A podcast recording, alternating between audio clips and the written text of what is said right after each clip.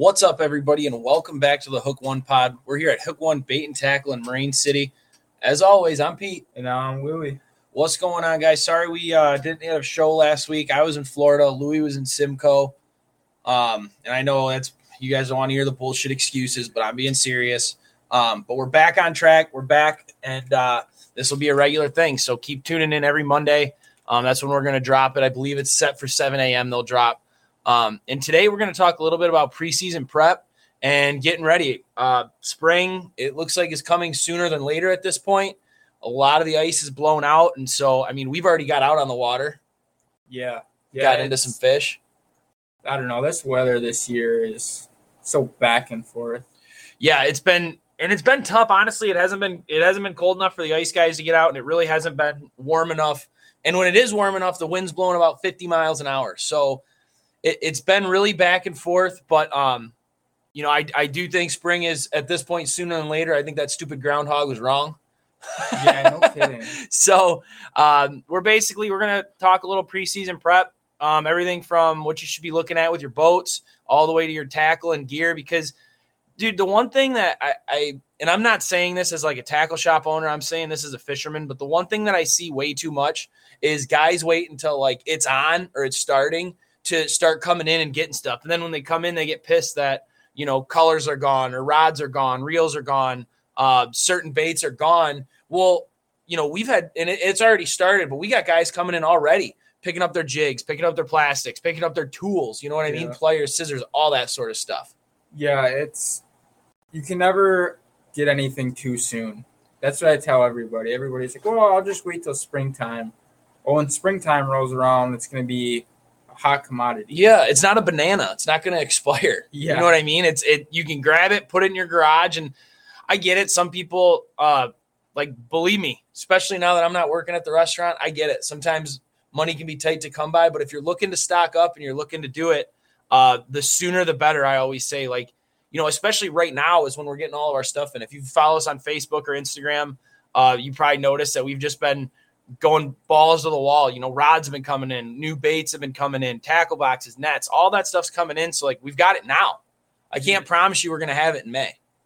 Yeah, it it doesn't seem as expensive when you pick at it throughout the winter. Like you spend 30 bucks there, 20 bucks there, 40 bucks there. It doesn't make it seem as bad by springtime.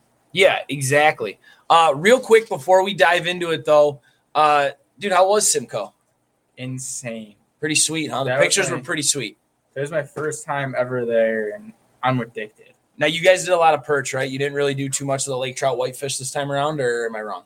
Um, we didn't really focus on whitefish or burbot or lake trout, but the first day we were there, uh, it was freezing, like negative, I think 30 wind chill at 8 a.m. So we sat in the permanent huts with my uh, uncle and kind of let the weather pass the first and second day. And they caught like big, like they're almost like pike spearing holes, like over here but you're fishing in 30 feet of water, so you're watching whitefish swim under you, burbot swim under you, lake trout swim under you. Is it? Can you see all the way to the bottom? Is it clean? Oh, it's 10 times cleaner than the St. Clair River. 10 times cleaner. I've never seen a lake so clear before. Whoa. We were looking at, uh, like the gobies were probably like an inch long that they were eating, and you'd watch them swim along the bottom in 35 feet of water. That's nuts, dude. insane. And then you'd watch perch come in, follow the gobies, and just maul the gobies up, and then just start teeing off on your spoons and waxies, and it was insane. Yeah, it sounds like a cool trip. If we, if I, I mean, I don't know at this point because now I've got the open water bug, and like I said, we we've been able to get out and catch some silver and gold. Uh, but if I get the opportunity, I'd love to go over there. If not, we'll be making frequent trips over there next year. Yeah, it's supposed to get cold again next week, actually, after we get a couple warm days this week. So we're heading back first week in March. Hopefully, I get a first whitefish through the ice. Yeah, and then my trip was basically the complete opposite. I headed south. We were in the Florida Keys for a week, uh, and it was pretty epic, man. We caught tarpon. Uh, we got our first Goliath grouper. That was a lot of fun. We caught a bunch of yellowtails, um, and we already got a place booked for next year. We're going to be renting a boat and going down there and doing that kind of stuff. Um, but I'm not going to preach on that too much. You guys know how I feel about the saltwater and and how I feel about it down there. But it was absolutely an epic trip. And if you guys, if you ha- if you have a chance to go somewhere, it's not just the fishing, the the culture, which I'm going to come back to you in a second, Louis, because I what you told me was really interesting. But the culture down there is just so cool. It's so laid back. It's just fish, fish, fish. Um, a little bit of boating, so it, it's really cool. But you know, you kind of explained to me the same thing over in Simcoe. It's just fishing fools over there. Oh, and they don't care about perch one bit. I mean, they'll be white. Can you believe that? They got they got 14, 14 inch perch like crazy over there, and they don't even care about them. No, I mean they'll catch them here and there when they're white fishing, and they just get pissed off and throw them in their bucket just so they're not down there, which is bizarre to me because they'll be coming in with 14, 15 inch perch in their bucket, and like these damn things wouldn't stay out of our hole. I'm like, really, dude? Put me in your hut. Yeah, yeah. Let me go to your hut. Let me catch all that perch. Um, but anyway, that that's just enough on that. Let's let's get to the the meat and potatoes, as some people would say. Yeah. So you're starting to think about fishing season. You're starting to get ready. You're going out, and it's man, where do I start? I got my rods over here. I got my baits over here. I got plastics. I got jigs. Well, you're overlooking all of it. First thing you got to start with is your boat, right? Yeah, your boat or To me, it's it's your boat and your safety equipment. Again, your, I, your motor too. That's a big one. yeah, yeah, Yeah. I mean, yeah, boat trailer. Well, really, boat trailer motor. Yeah. So like the the the hardware that you're using. Um and we we've done a we've done an episode in the past on really like just boating safety and and it was more geared towards the fall, like as we were getting into fall fishing that episode was, Yeah. but I think a lot of it remains true. Um when you when you get into your boat, make sure all your safety stuff is there. Make sure your flares are checked, make sure that they're not expired uh, and you're good to go. Make sure you've got distress flags. Make sure you've got a whistle. If you've got a, if you've got a radio or go get a handheld radio, I think that's super important. It's the quickest, easiest way to get to the Coast Guard is if you have one of those um, radios on you, as well as make sure you got life jackets in the boat. Make sure you've got all the stuff that you know, an extra plug. Anything that could go wrong will go wrong. That's Murphy's law. yeah. Um, so make sure that you've got that safety stuff because every year, unfortunately, we're seeing you know tragic stories and and stuff that honestly it shouldn't go wrong, but it does, and you've got to be ready for it. So so please, number one, make sure your safety stuff is ready to go. Yeah, safety is number one priority, especially when the water's 32 degrees and the air temperature is 32. Absolutely. You're gonna get out Absolutely. and just freeze. And especially if you're out here, guys, if you're not from around this area, I know you listen to us talk about it all the time. But if you're not from this area, and even if you fish Detroit a lot, you come up this way. Our the St. Clair River is fast between Lake Huron and Lake St. Clair is fast. So if you fall in and it's cold, that water's moving. Okay, you might not be able to get back to the boat, so you've got to have throwables ready. You've got to have life jackets ready to go. Um, all that stuff is super important. So just pay attention to where you're going out fishing, where you're going to be fishing, and, and kind of what's going on around you. yeah, and think about what you wear when you go out there. Like a lot of people wear uh, the float suits for ice fishing, so if they fall in, they float, which is a good idea. But even like what your shoes are, like if you're wearing shoes that you can't get off and they're gonna sink you to the bottom, you should probably buy a different pair of shoes. Don't Yeah. those ones out there. Yeah, and I, I know it's a lot to think about, but again, it's it's just to take precaution. Um, and then from that, like we talked about, you know, we'll go back to like what you need in the boat and stuff like that. But you know, you need to make sure your hardware is taken care of. You know, I, I ran into a, a real squeaky bearing Yeah, uh, the other day, and I was like, oh my god, you know, I didn't even think about it. So you went through and we greased all the we greased all the bearings, all the axles and stuff on the trailer was good to go. Uh, and then you go through the boat, make sure your plug's good to go, make sure that's solid. yeah. Make sure you put the plug in the boat. Make sure your batteries are charged and they're not dead.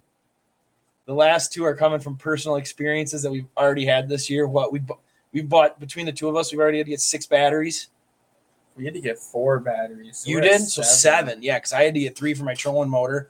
Um, luckily, my cranking battery's still good and all that stuff, but you want to make sure your batteries are good to go, especially if you you know store the boat outside or if you store it at a marina and it's shrink wrapped. You know the cold is going to get to those batteries, so make sure you check your batteries, make sure those are charged.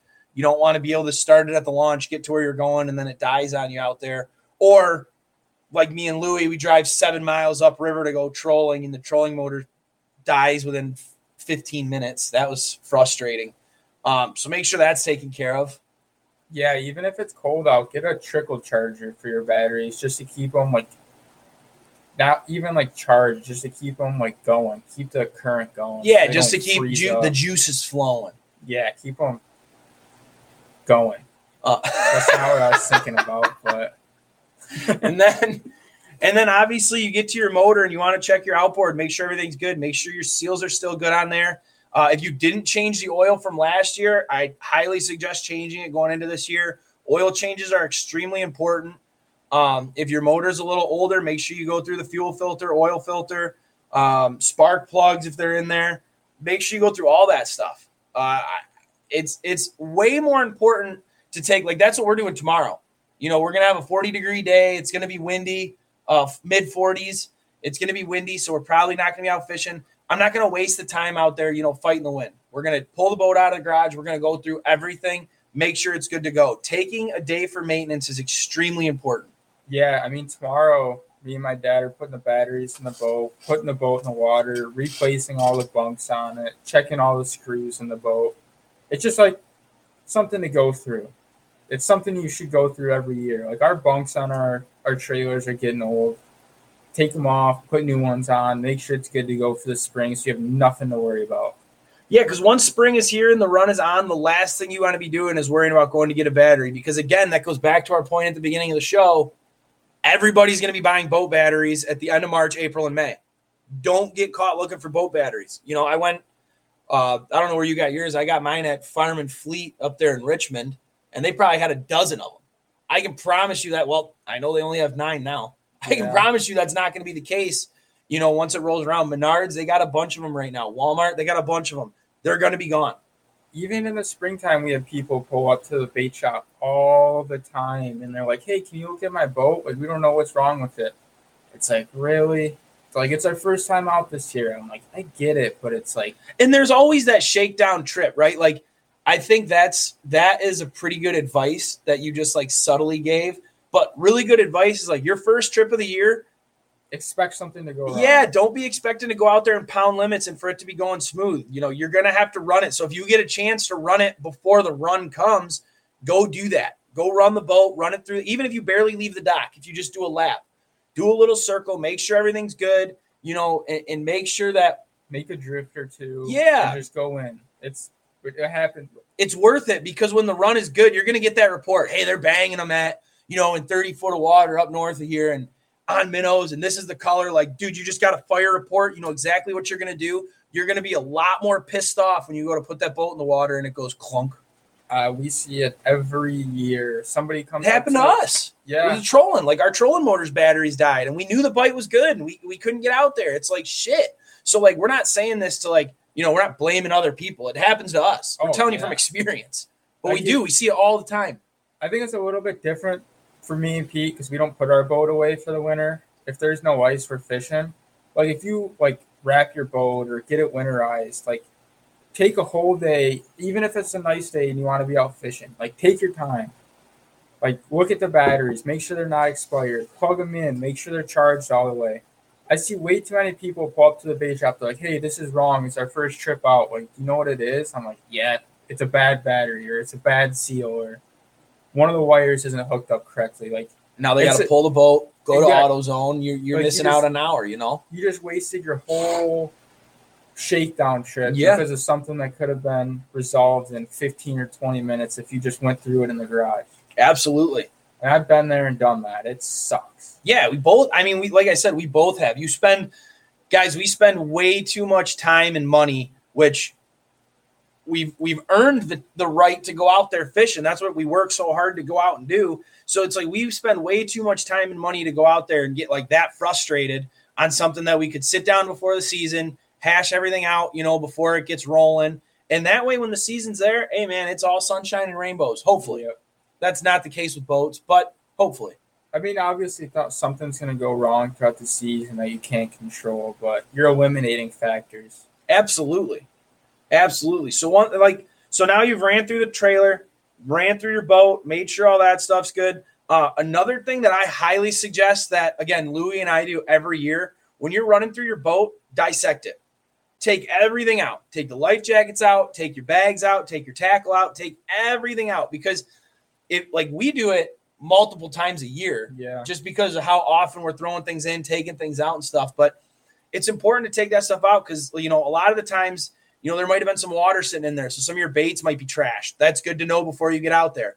Maybe one of your rod tips snapped in the locker and you didn't know it. That's good to know. Maybe you're missing a life jacket. Maybe you took it out, took it on a buddy's boat, and it's missing, and now you got it. Now all of a sudden the Coast Guard pulls you over and you're missing a life jacket. You don't want to take it for that. So dissect your boat. Take everything out, all the rods, all the reels, all the bait, the tackle, the safety equipment. Take all that stuff out. Do a little checklist and then start putting things back in the boat. The other thing that's going to do is it's going to help you stay organized. I'm not the person to tell you how to stay organized, Not at all. but that's what keeps me organized. My, my easiest way to organize is to dissect the boat and then put it back together. Uh, Louis' boat, on the other hand, is usually pretty neat and clean. Um, yeah, for the most part, but it still helps going through checking your flares, checking your first aid kits, checking your fire extinguishers. Check everything before you put it back. Makes like if you got the automatic life jackets, make sure the the little CO two cans are still good. Yeah. It's just all the little stuff you'd never really think about. Well, and you never know. Say you're out having a barbecue at the house and one of the kids or someone cuts themselves, and the quickest thing to grab is the first aid kit out of the boat. And then you set it in the garage next to whatever, you leave it out. Yep. Now you go to get in the boat, someone drives a hook into their hand or someone cuts themselves open on a walleye, you don't have a first aid kit. Well, again, dissect the boat, go through your checklist, make sure everything's taken care of, and then put everything back in the boat. Because when you put it back in the boat at the beginning of the year, you're going to remember where you put it. You might not remember where you put that stuff at the end of the year in 2020 Yeah. when you, when you put the boat away or whatever the situation is. So it just really helps you know where everything's at and, and stay organized as the season goes.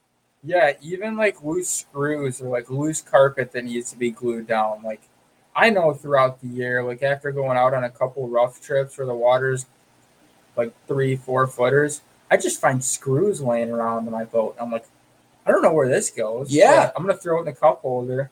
Like take that time, figure out where that one screw went, or you gotta replace a screw, where you lost a screw, glue that other piece of carpet down.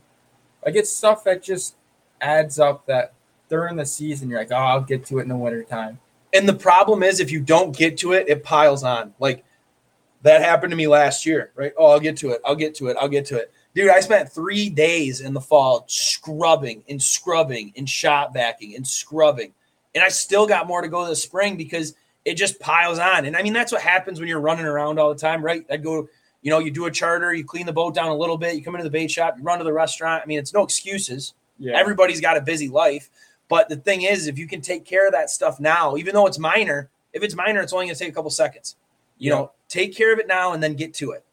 Yeah, like what I started doing this year is I'd take a half day and I'd go out and fish for like three or four hours and kind of figure out what needed to be done to the boat. I'd go put a couple screws in some of the spots where they're missing, power wash the boat, clean it up, vacuum it, and then it's good to go for the next month or two.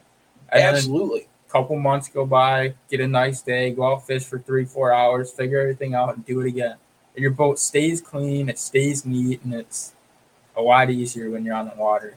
Yeah, and the and at the end of the day, not only is your boat clean, when you go to sell that thing, it's going to be way easier to clean. I see way too many guys post little shitters up for sale, and it's like, dude, man, if you clean that boat, you probably get an extra two, three grand out of it. Oh, I know. You know what I mean? And it's like, it, it's just silly things like those. But again, it, it stops, it stops the snowball from turning into an avalanche where it's, you know, oh, I got a loose piece of carpet here. Well, now you got a loose piece of carpet. It rains. Now all of a sudden it gets cold. It freezes. Your wood's waterlogged underneath. It's stretching. Now you got to replace the floorboards after a while. You wouldn't have done that if you would just wouldn't have had to done that. you wouldn't have to do that if you would have just addressed the problem in the first place. Or you know, like we'll get on the center consoles, sometimes they'll get a little wobbly because they're just held in with screws. The way to solve that is, you know, every week or so, get down there, check, make sure everything's tightened up. But it all starts with doing it this spring. Yeah. Again, because once you get out, we all have the itch. We all want to get out on the water. So once that time comes, you know, you're jittery, you're thinking about limits, you're thinking about the thud, the vertical jigging, like all that stuff. Save yourself some time, save yourself some hassle. Yeah. Even, uh, God, I forgot what I was going to say. Well, the other thing I wanted to get to that I thought I'll let you think about it was the loose screws. Like too many times, you know, because especially in aluminum boats, we're always rattling. You know, when Oh, the boat's going, we're always rattling. So those screws will get loose. Walk around the outside of your boat. Well, by the outside of your boat, I mean check like your gunnels and stuff, and then walk around the inside of your boat and make sure that stuff is screwed down. Turn on your electronics. Make sure your electronics are working. Make sure there's no interference. Nothing happened. Check your transducer. Make sure none of those screws are getting loose. It's all that all this like little stuff. I promise you guys will save you such a big headache. And the other thing is, it's going to save you time and it's going to save you money in the long run. Yeah. Even if uh like you get water in your compartments or something, like Yeah. during wintering, like open them up. Make sure they're not moldy. Make sure they're not smelling like shit like they usually get to midway through the season. Just air them out, clean them up, put some soap in there. It doesn't take much if you stay on it at least. Yeah. So now you've got your motor set, you've got your boat set, you've got the trailer set, trailer's greased up, lights are working good. Make sure the lock mes- mechanism still works on there. Make sure it still opens and closes right. It locks on your hitch. Yeah, make sure the uh, the rope on your, or not the rope, like the strap on your uh, front of it is good too. I've seen a couple of them get snapped at the Yes, dude, that's a great point because they'll, they'll get dry rotted. You know what I mean? Mhm. The sun, the sun, and the moisture takes its toll on it.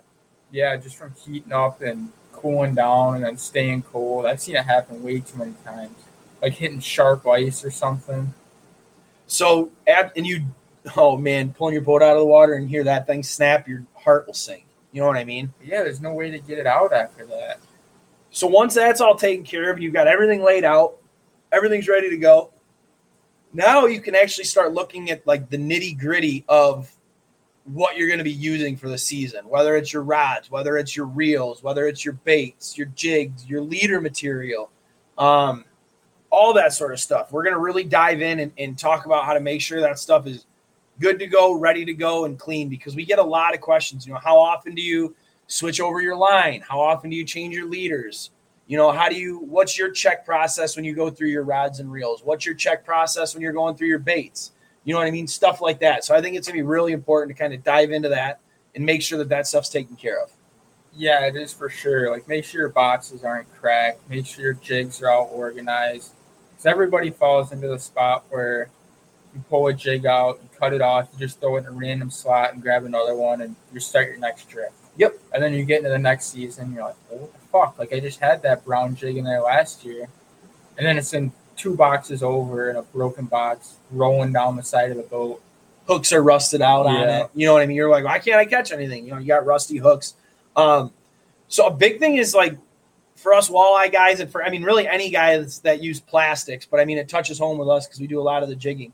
You know, make sure all your plastics that have been waterlogged or sun faded address that issue. Because the last thing you want to do out go do is get out there and be like, yeah, you know, I need Pimp Daddy, and you open it up and it's just this like faded blob Yeah. or it's just been so you know there's water in the package and it's just been soaking so go through all your plastics make sure you address the issues on all the ones that have been sun faded and all the ones that have been you know waterlogged you want to get those out of there Yeah, you definitely don't want to throw on like a waterlogged or a sun faded bait that smells like shit. Like straight out of the package is the best way to throw them on your hook. So just keep them that way. yeah and you want to keep them as, as airtight and sealed as possible because again those compartments especially if you fish as much as we do and you're in the wind and you're in the rain and all that stuff those compartments are at some point they're going to leak and you want to make sure that the baits that are sitting in there are taken care of Yeah, even if you have rods in there, like you don't want a cork getting all nasty and Oh, god, sticky. And we'll get to that yeah, that's, yeah, we're gonna get to that. The Yeah. rod, the rod, the whole rod situation is important, uh, and we'll give you a couple tips. So you, I, I hear a lot of guys that my line's cutting at the braid.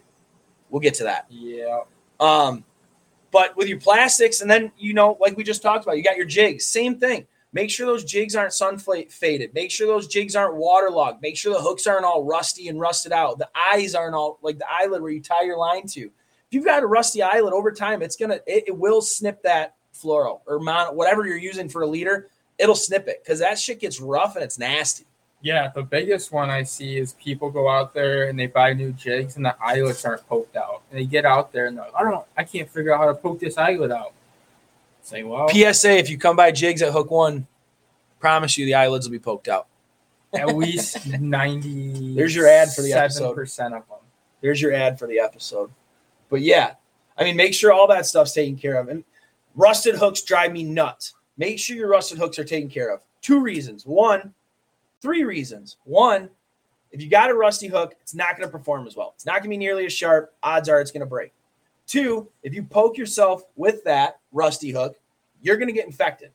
Or if you slice yourself on a walleye gill and you're messing around with the rusty hook and that rust gets in your cut, you don't want to be dealing with that. Do not have rusty hooks on the boat. Keep them out of the way. That way, they don't get stuck in kids. They don't get stuck in pets. They don't get stuck stuck in your buddy, and most importantly, they don't get stuck in you. Make sure you take care of those. Three, I can't stand when we watch fish get caught on a rusty hook because, especially if you're going to throw that fish back, that fish is going to get messed up in its face. And a lot of the times, we see a lot of fish with infections on their face and on their lips because guys aren't using the like. I don't want to say they're not using the proper material, but they're using rusty hooks. They're using old hooks. They throw the fish back in the water and it gets infected. So please make sure that that stuff's taken care of.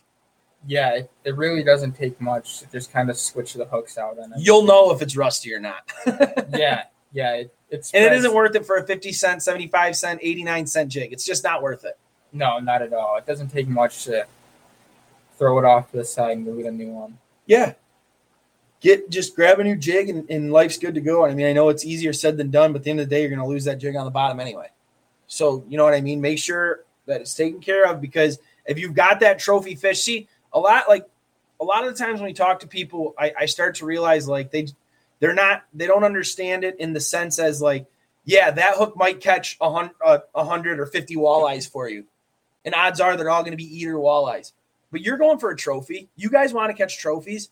That hook is not going to hang on to a 10, 11, 12 pounder. It ain't going to do it. Yeah. So, yeah, you'll be able to catch your fun fish, but when it actually matters, when you actually have that trophy on the line, that is when your equipment needs to be dialed. Your knots need to be right. Your equipment needs to be right. Your hooks need to be sharp. They, they can't be flimsy. You know what I mean? That is when it's going to matter most. Yeah, it, it makes a huge difference when it comes down to it, whether you realize it or not. Like even if you're just breaking off and like, oh my line's bad, how do you know? How do you know it's your line? How do you know it's your it's not just your rusty old jigs you're throwing down there? Yeah. Or we'll touch on it right now. It's not your eyelids. Yeah. I can't tell you how many customers we've had come in, and it's happened to me, and it's happened to Louie, and it's happened to all. I mean, Louie had a reel that was just slicing. I mean, it was giving him hell. It was just slicing his braid because the braid would get caught up in between the little roller that it's supposed to sit on in the actual reel. It would get caught in there. So every time you're sitting there jigging and you need to pull out line, he'd go to pull out line. Well, it's just shaving that braid, shaving that braid. You go to set the hook, boom, it breaks. I could not tell you how many walleye I hand lined last year trying to figure out what was wrong with this reel. Yeah, and usually it's like usually it comes down to the rod or the reel. You know, we've had people that you know, oh, it, my line's breaking halfway up. I think I've got bad braid. Well, let me see your rod. Sometimes those little ceramic eyelids get chipped, and there's just a little chip in them. That chip is enough to shave off that braid and sometimes even cut it right where it's at. And a lot of the times it happens at the eyelid, and you won't even notice it. It's the littlest chip that you don't even notice, and it's cutting it. And people are getting mad at their braid and they're saying this and that. But it, you know, a lot of the times it's it might be your rod or your reel. So you definitely want to lay your stuff out like Louie was saying. Your cork rods, even your even your the, you know, a lot of them got that EVA foam grips and stuff like that. Now yeah. check all that stuff. Check the grips, check all that because you know, one again, once you get out there, it's too late. You're gonna have to come back, you know? Yeah, and to check your eyelets, all you really need is a uh, a Q tip. Just run it on the inside of the rods, and if it catches, it's broken probably ninety percent of the time. Or what's that? Uh, God, it's uh like the magic eraser. Is that what they? Yeah, the it? magic erasers too. Yeah, so if you get like the cork dirty on uh, uh on your rods, all you got to do is wipe it down with the magic eraser, and it comes off like ninety nine percent of the time. Yeah, that'll clean your cork and then or clean the handle of your rod. And then, like you said, you just take the Q-tip and just run it around each eyelet. Go all the way around once or twice. Make sure that thing doesn't snag. You'll know if it snags. It's thin ass cotton. Yeah, and then it'll stick, and you'll see where it's broken. If it's a very like top eyelet, you can more than likely get it replaced. But any other than that, it's your luck's running out. Yeah. And again, it, it is real quick. Your rods are already out of the boat. They're already sitting there. Just check them, check the eyelids, check the wine, check the bindings on them. I mean, it's not like you have to sit there and, and examine it with a microscope. You know what I mean? Just check the eyelids, grab them a little bit, make sure they're still firm, bend the rod, make sure it's not cracked. Dude, I, I had one last year that must have cracked on me at some point. I didn't notice it. And we got out in the spring, and I hadn't used the rod in a while. Um, but one of the other rods got decommissioned, whether it broke off on the bottom or whatever. So I grabbed this rod, go to jig with it. I hook up to a fish, snap that thing like three eyelids down. Yeah. Like, oh, but yeah. if I would have checked it, make sure it wasn't cracked, I wouldn't have ran into that issue. Oh yeah. Not that you could fix it at that point, but you can avoid it from snapping on a fish. Yeah, last year I had one rod that definitely wasn't sounding right when I would set the hook, and I was like, ah, maybe it's just got to get broken in. It was a semi new rod. Went out there first first time of the year, casted, set the hook on a smallmouth, and it broke in like three different spots. I was like, well, I mean, if I just tested it in the basement or something, I probably would have got the warranty on that rod, but Absolutely. And I mean, I get, and then I guess, yeah, the last thing is to make sure your line is good. I mean, if you've had braid on there for three, four years, you're probably going to want to change it. Um, I actually like to flip my reels. I don't know if you guys have heard of that, but essentially, what you'll do is you'll take the line off of one reel and wind it on the other. Because what happens is, especially when we're jigging, we're only using the first what 60 to 90 feet of line not even. not even? I mean if you're if you're deep right? Yeah. so you're say you're using the first 50 to 60 or 60 to 90 feet of line. You're only using 20 to 30 yards of that line. You have a 100 yard spool so what we'll do is we'll flip it. You'll back one reel and then you'll tie the line from that reel. And so you'll take the older weathered reel and that'll go on the reel first. And by the time you wind that up that thing's going to be buried at the bottom of the spool and you've got brand new fresh line sitting right there yeah. and that'll that saves you quite a bit from having to buy new line all the time. As a bait shop owner, Louie and I would love for you to come in and buy a new line every year. I would encourage it. And if you want us to bring it in, we'll spool it up for you. But I'm just telling you, it's not necessary. Yeah, I respool my reels every year, but like every other year, I end up buying line because I just switch it.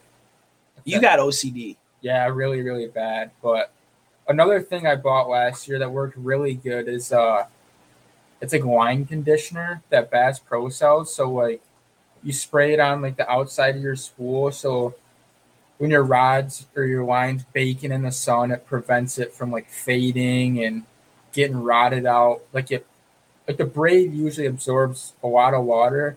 Yep.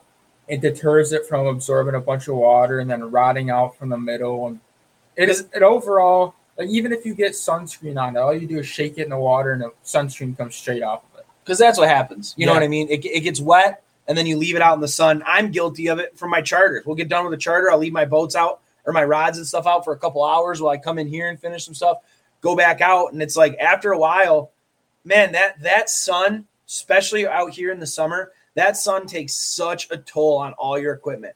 Takes a toll on the grips, takes a toll on the on the reel itself, takes a toll on the line, especially the line. So you want to make sure that you're taking care of that stuff through the season, and then before the season starts, you know, run down all of it, make sure you're you're ready to rock and roll. Yeah, it doesn't really take much. All you do is spray it on the spool and let it dry and you're good to go. Like even guys whipping, they're spraying mosquito spray all over and then it gets on the reel. It doesn't take much to spray it on, let it dry throughout the winter, and then you get a little bit of mosquito spray on your reel. You just dip it in the water and you're good to go. Yeah, and then you try to avoid, like you said, all the dry rotting and, and, and what all the problems that come with the Michigan sun. It basically just preserves your line for for the year. I'll spray it on like two or three times a year, but I'm out there a lot. So we've touched on a little bit of the jigs, we touched on a little bit of the plastics, rods, reels. Something that is that goes under the radar, I would say, um, especially for guys around here early in the spring, fishing out here on the Great Lakes, whether it's you know Detroit, St. Clair, uh, Saginaw. We use a lot of live bait. Make sure your buckets, make sure your containers, make sure your aerators are ready to go. One, guys, I, I gotta I can't be serious enough when I say this. Nobody, not me, not any bait shop owner or employee in the world wants to open up a bucket that's been closed since June. Oh my god.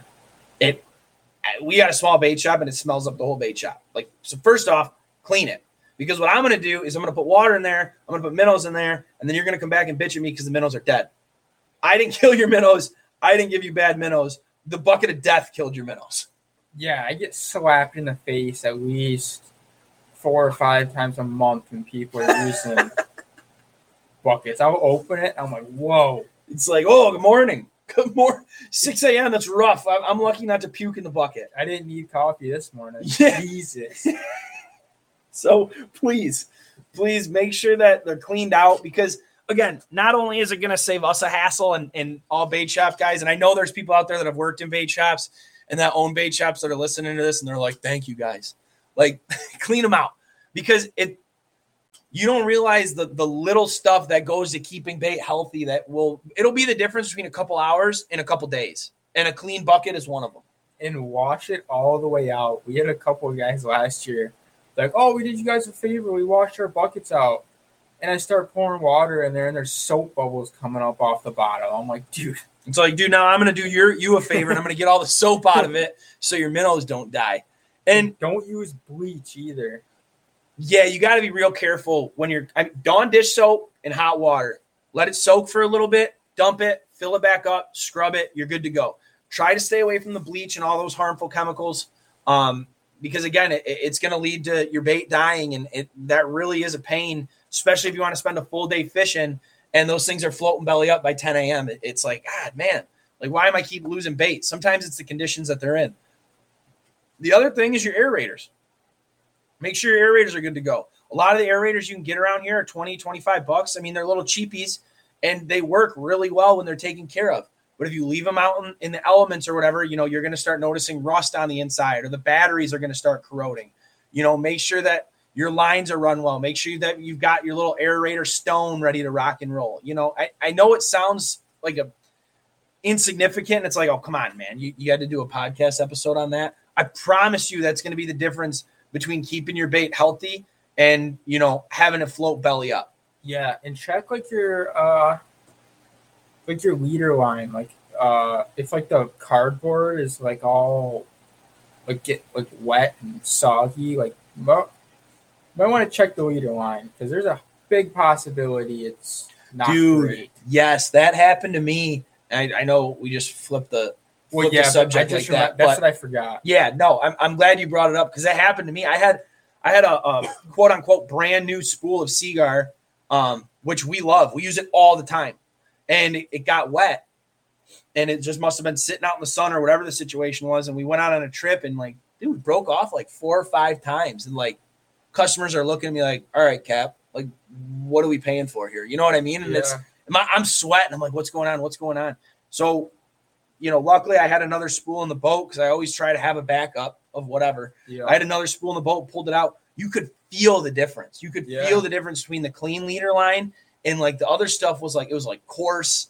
It was it was frail. It was fragile. M- make sure you check your leader lines. Make sure you check the leaders that are already tied up on your rods. That there's no nicks or there's nothing like that for maybe storing it in the winter or putting it away.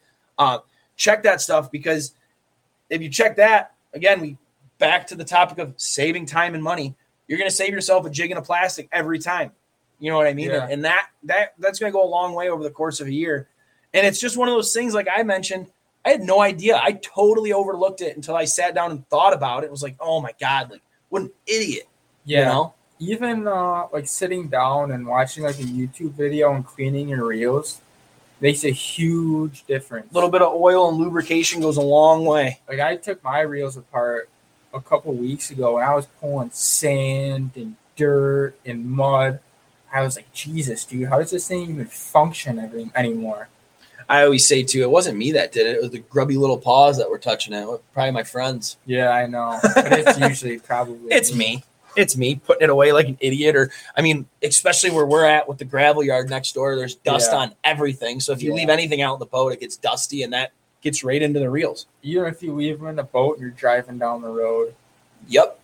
it, it Your reels would be so dirty if you don't clean them for a whole year. It's amazing to me. Yeah, and it's I mean, it, like Louis said, it's simple. Pull them apart, uh, or when you get home or whatever, spray them down, wash them. I'm always fascinated when I go like down to Florida or you know, my wife. The big one was when we went to Cabo when uh, we went on our honeymoon there. We went to Cabo and those guys spend an hour to two hours after every trip cleaning their reel and it's salt water. So before I start getting comments and emails, and I get it, it's salt water, so obviously it's highly more corrosive and all that sort of stuff. But the point is, you know, they would go through all the boats, all the rods, all the reels, all their carpets. They'd rinse out all their carpets, no fish slime, nothing like that. Like it was unbelievable the amount of work that these guys put into it. And it's like that's what it, I mean, that's our job.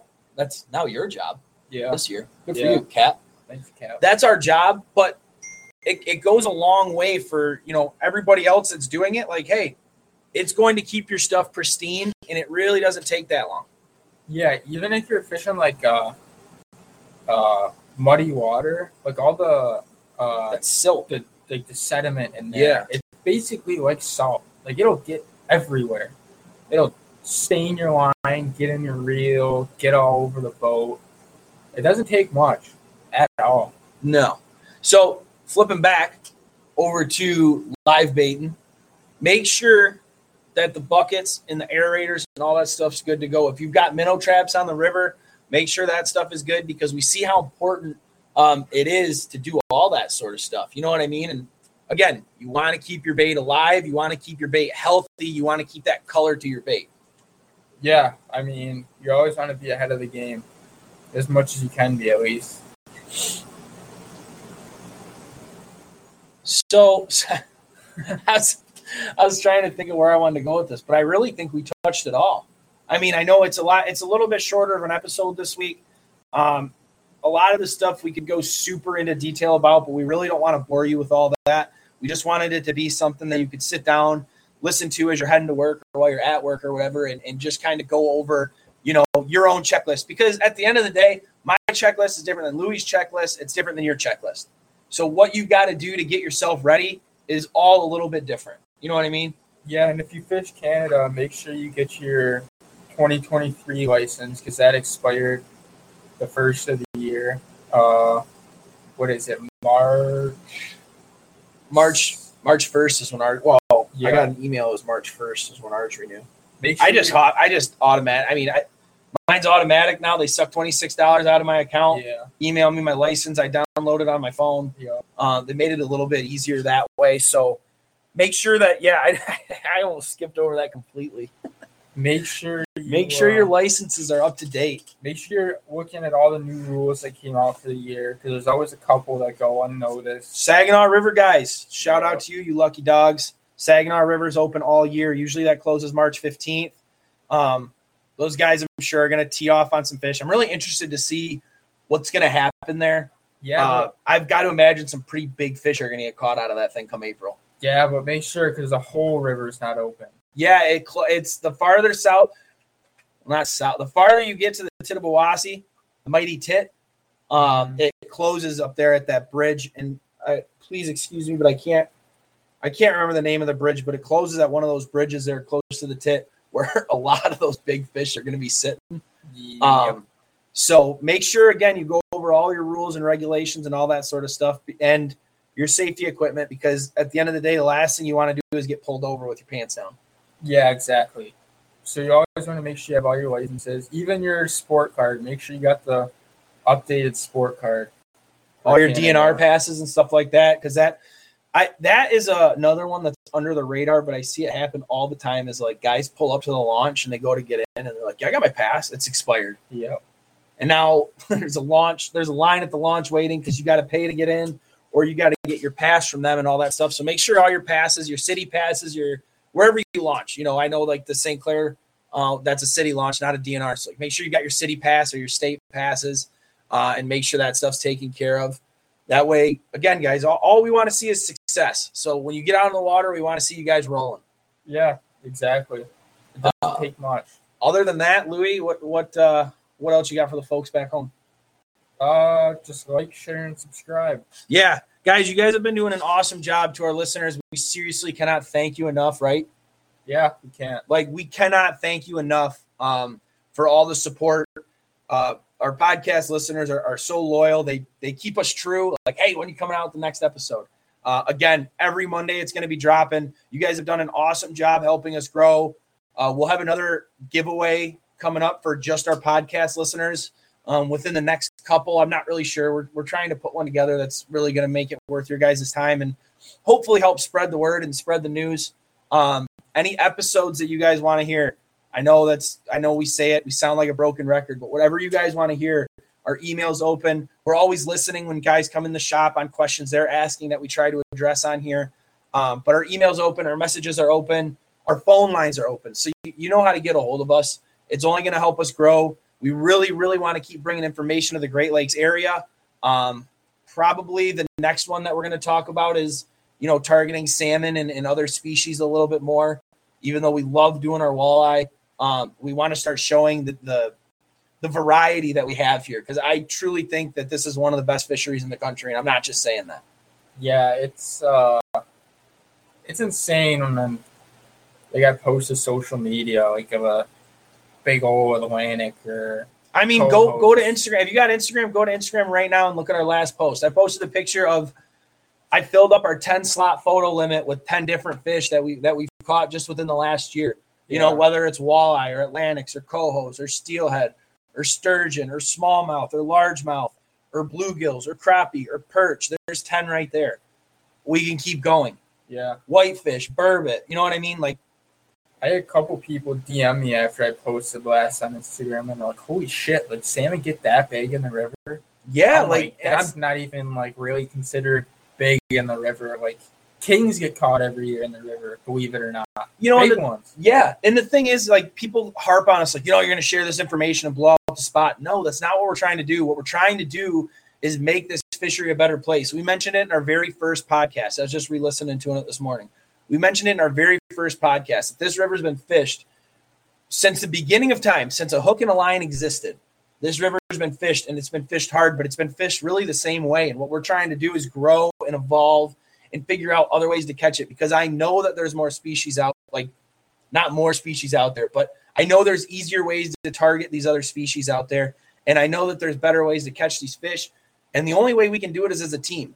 Because newsflash, guys, you're not going to do it by yourself. Louis and I aren't going to do it as a team. It's going to take the whole community. And we're going to grow and we're going to evolve from this because the more information that we get, the better this fishery becomes. Yeah.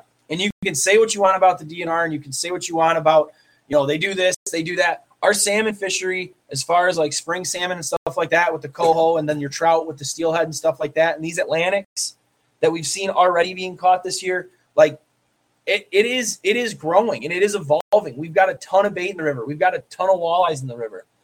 Um, and again, this podcast is just one way for us to get it out there. So we can't thank you enough for listening, guys. Please like, share, and subscribe. Um, again, we don't have any ads right now. We don't have any really revenue coming in off this. I don't want to load you guys with ads and I don't want to do that stuff. So the best way that you can help us grow and help us do it is a, a simple like and a share. Put it on your Facebook, put it on your Instagram, tell your friends, whatever. Hey, check these guys out. They just sit down and, and talk about Great Lakes fishing. Yeah. So thank you again. We'll look forward to talking to y'all next Monday. Tight lines.